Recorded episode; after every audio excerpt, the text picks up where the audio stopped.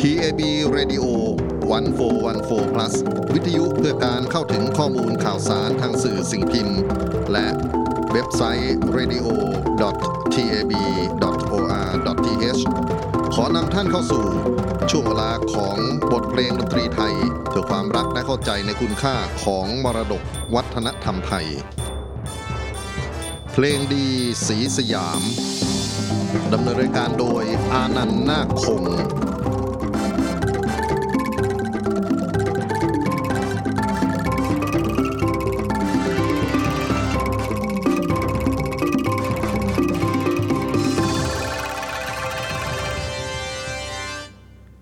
สวัสดีครับ คุณผู้ฟังที่เคารพนะครับ ขอต้อนรับทุกท่านเข้าสู่ช่วงเวลาของรายการเพลงดีสีสยาม ออกอากาศทาง TAB Radio 1414 plus ขออนุญาตแนะนำตัวนะครับ เพราะว่าเราได้มาพบกันวันนี้เป็นวันแรกนะจัดรายการนี้เป็นครั้งแรก ผมชื่อว่าอานันต์นามสกุลนาคคงครับ เป็นชาวกรุงเทพมหานครเกิดเมื่อ 2508 ผมเป็นครูสอนวิชา ethnomusicology หรือมนุษยวิทยาดนตรี อยู่ที่คณะดุริยางคศาสตร์ มหาวิทยาลัยศิลปากร นอกจากนี้ก็ยังเป็นสมาชิกวงดนตรีไทย ชื่อว่าวงกอไผ่และวงอาเซียนนะครับที่ชื่อว่าวง C อาเซียน Consonant และผมเป็นอาสาสมัครของมูลนิธิหลวงประดิษฐ์ไพเราะสอนศิลปะบรรเลงครับ ท่านอาจารย์วิษณุเอื้อชูเกียรติ ได้ชักชวนให้ผมมาร่วมคลื่นนี้นะครับ ในนามของชมรมอาสาสมัครเพื่อนคนตาบอดทำรายการวิทยุเล็ก ๆ รายการหนึ่งขึ้นมา เพื่อส่งเสริมให้คนที่อยากจะฟังบทเพลงไทยเดิม อยากที่จะเรียนรู้ถึงความสำคัญของศิลปะวัฒนธรรมไทยที่หล่อเลี้ยงสังคมให้ มีสันติสุขมาจนถึงณวันนี้ผ่านบทเพลงที่คัดเลือกในฐานะของเพลงดีสีสยาม รายการที่จัดเป็นรายการที่ผมทำจากสตูดิโอที่บ้านนะครับบางทีอาจจะมีเสียงรบกวนที่คาดไม่ถึงก็ต้องขออภัยด้วยสำหรับการเริ่มต้นบทเพลงที่จะเปิดให้ท่านฟังในวันนี้ ผมขอเลือกเพลงจากภาพยนตร์ เรื่องโหมโรง ซึ่งครั้งหนึ่งเคยมีบทบาทมากในการรื้อฟื้นความทรงจำกระตุ้นความสนใจของผู้คนในสังคมไทย ให้มามีทัศนคติที่ดีต่อดนตรีไทยภาพยนตร์เรื่องนี้นำมาจาก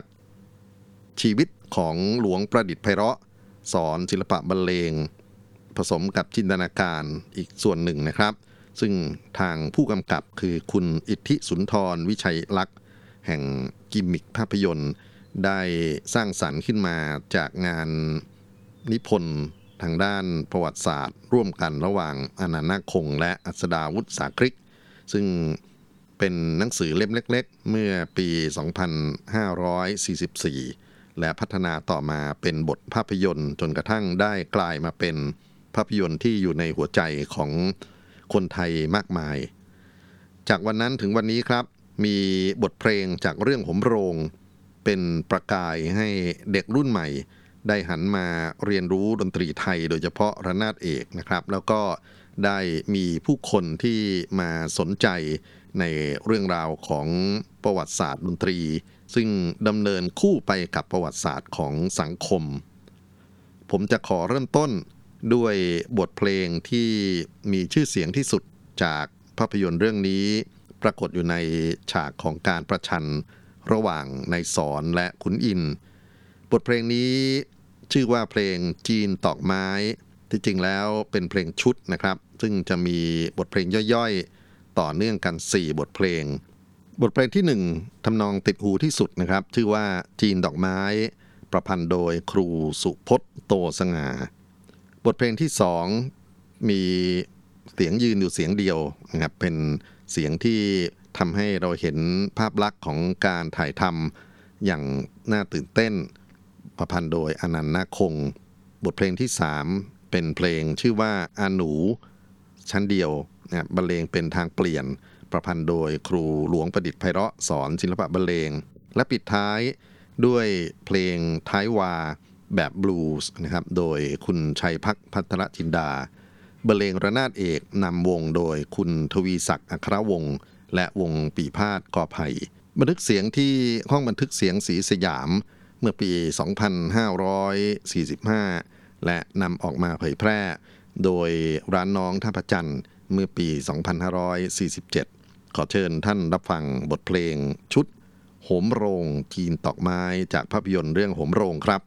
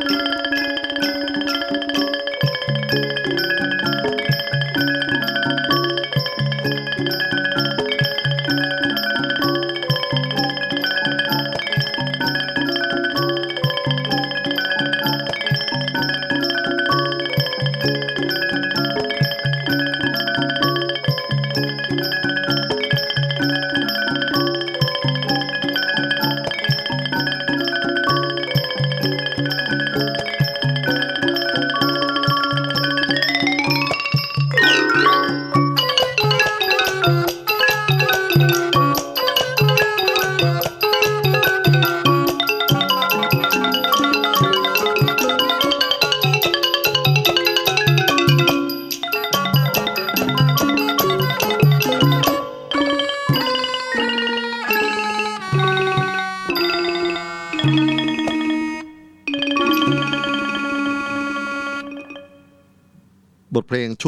จีนตอกไม้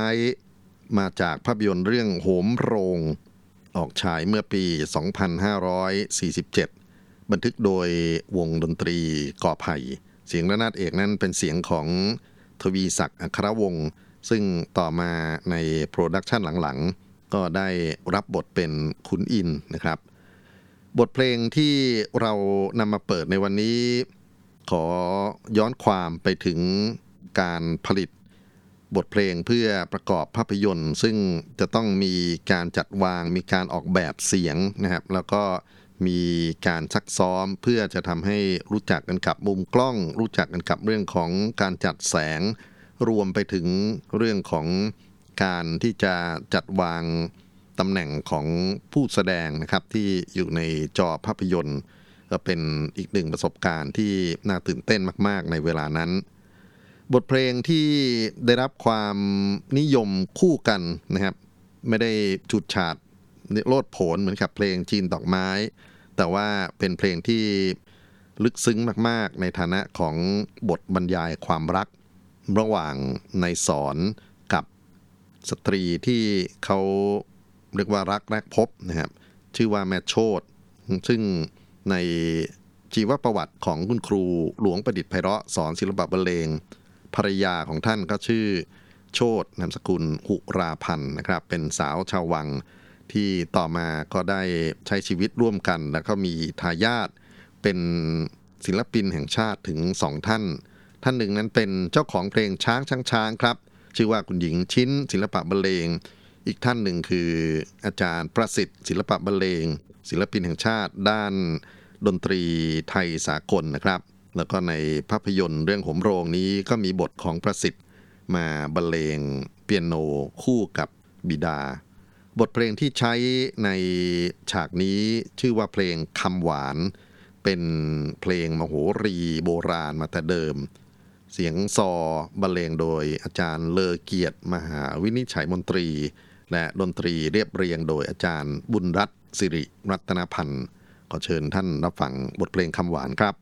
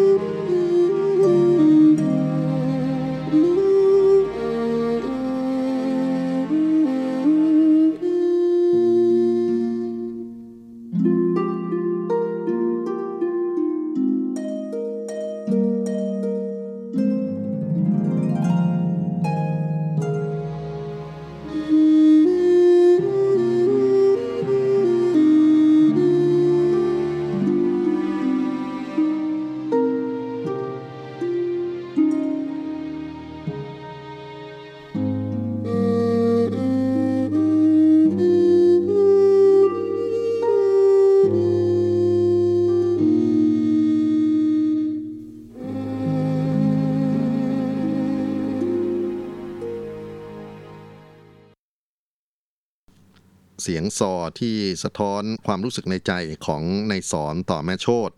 ในภาพยนตร์เรื่องหมโรงนะครับ มีอีกหนึ่งบทเพลงที่มีความหมายมาก ๆ แล้วก็อยู่ในช่วงท้ายของภาพยนตร์เรื่องนี้ เป็นผลงานการประพันธ์ของครูหลวงประดิษฐ์ไพเราะ สอนศิลปะบรรเลงที่เกิดขึ้นมาในยุคที่ดนตรีไทยถูกควบคุมโดยฝั่งรัฐบาล ในอดีตนั่นก็คือรัฐบาลของจอมพลแปลกพิบูลสงคราม ซึ่งเคยประกาศกฎหมายที่เรียกชื่อว่ารัฐนิยม สาระในกฎหมายตรงนั้นนะครับ มีหลายส่วนที่ทำให้เกิดปัญหาในวงการศิลปะวัฒนธรรม แล้วก็การสะท้อนความรู้สึกของครูดนตรีผู้ยิ่งใหญ่ ผ่านบทเพลงชื่อว่าแสนคำหนึ่งในเวลานั้น เป็นเสียงระนาด ดิบๆนะครับบรรเลงชนิดที่เรียกว่าปลดปล่อยหัวใจเนี่ยฝีมือของผู้บรรเลงคืออาจารย์อัศดาวุฒิสาคริก เป็นเหลนแท้ๆของคุณครูหลวงประดิษฐ์ไพเราะ ใช้ไม้นวมนะครับตีระนาดนิ่งๆงามๆนะครับ แต่ว่ามีความหมายมากเมื่อปรากฏอยู่ในภาพยนตร์เรื่องนี้ อยากจะนำบทเพลงแสนคำหนึ่ง มาให้ท่านได้รับฟังในช่วงต่อไปนี้ครับ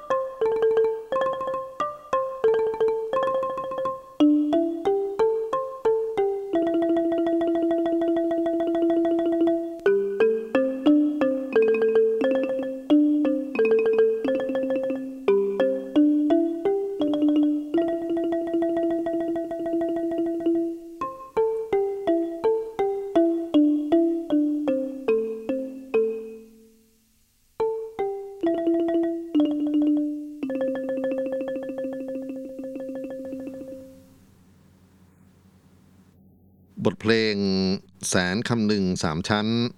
เป็นงานประพันธ์ของคุณครูหลวงประดิษฐ์ไพเราะ สอนศิลปะบรรเลง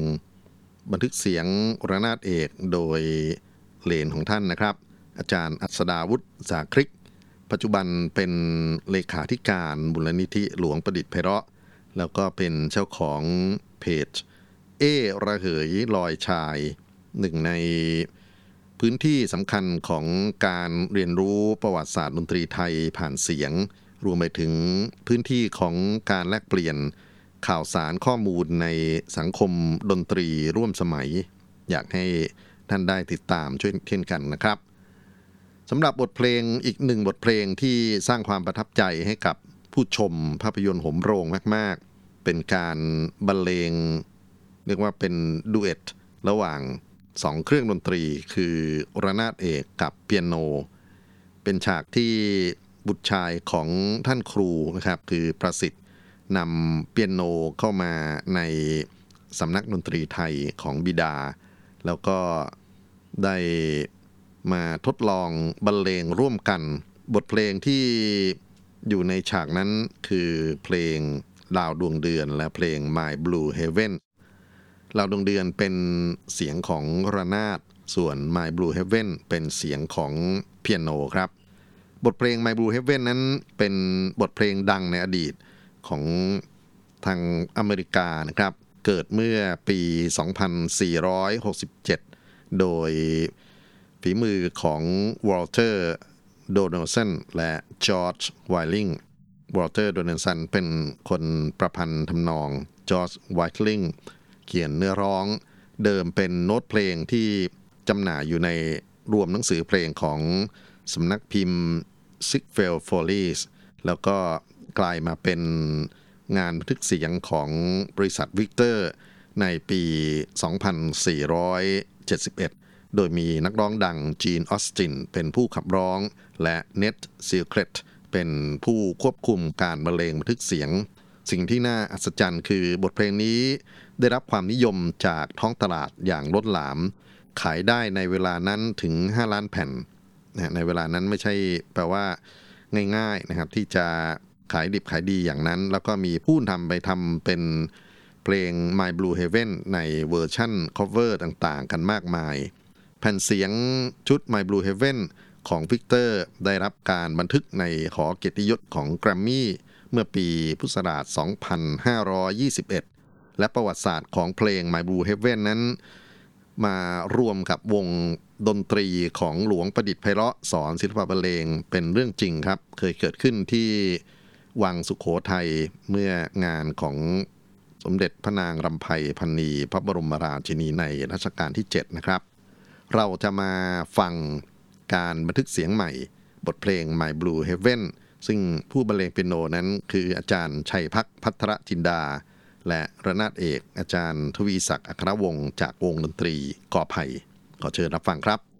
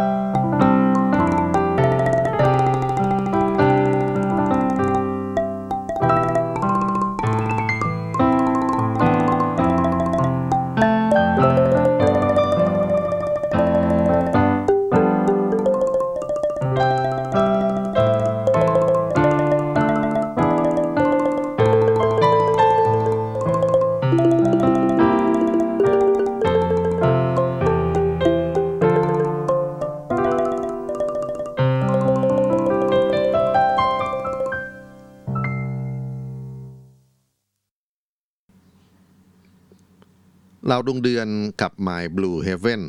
ระนาดเอกกับเปียโน ตะวันออกกับตะวันตก อดีตกับปัจจุบัน ในความแตกต่างหลากหลาย เราสามารถที่จะอยู่ร่วมกันได้อย่างสันติ ถ้าเราเปิดใจที่จะศึกษาและยอมรับกัน วันนี้เพลงดีสีสยามครับ จะปิดท้ายด้วยบทเพลงจากภาคของดนตรีที่เรียกกันว่า soundtrack หรือดนตรีฝั่งที่เป็นสกอร์ของภาพยนตร์นะครับ งานของคุณชาติชายพงประภาพันธ์ เรียบเรียงบทเพลงในภาพยนตร์เรื่องหมโรงนี้ไว้หลายเพลง ผมเลือกบทเพลงชื่อว่าความหวัง ซึ่งมีเขาโครงมาจากอารมณ์ของเพลงไทยหลาย ๆ เพลงในภาพยนตร์เรื่องนี้ มาปิดท้าย และหวังว่าเราจะได้พบกันเรียนรู้เรื่องราวของเพลงดีสีสยาม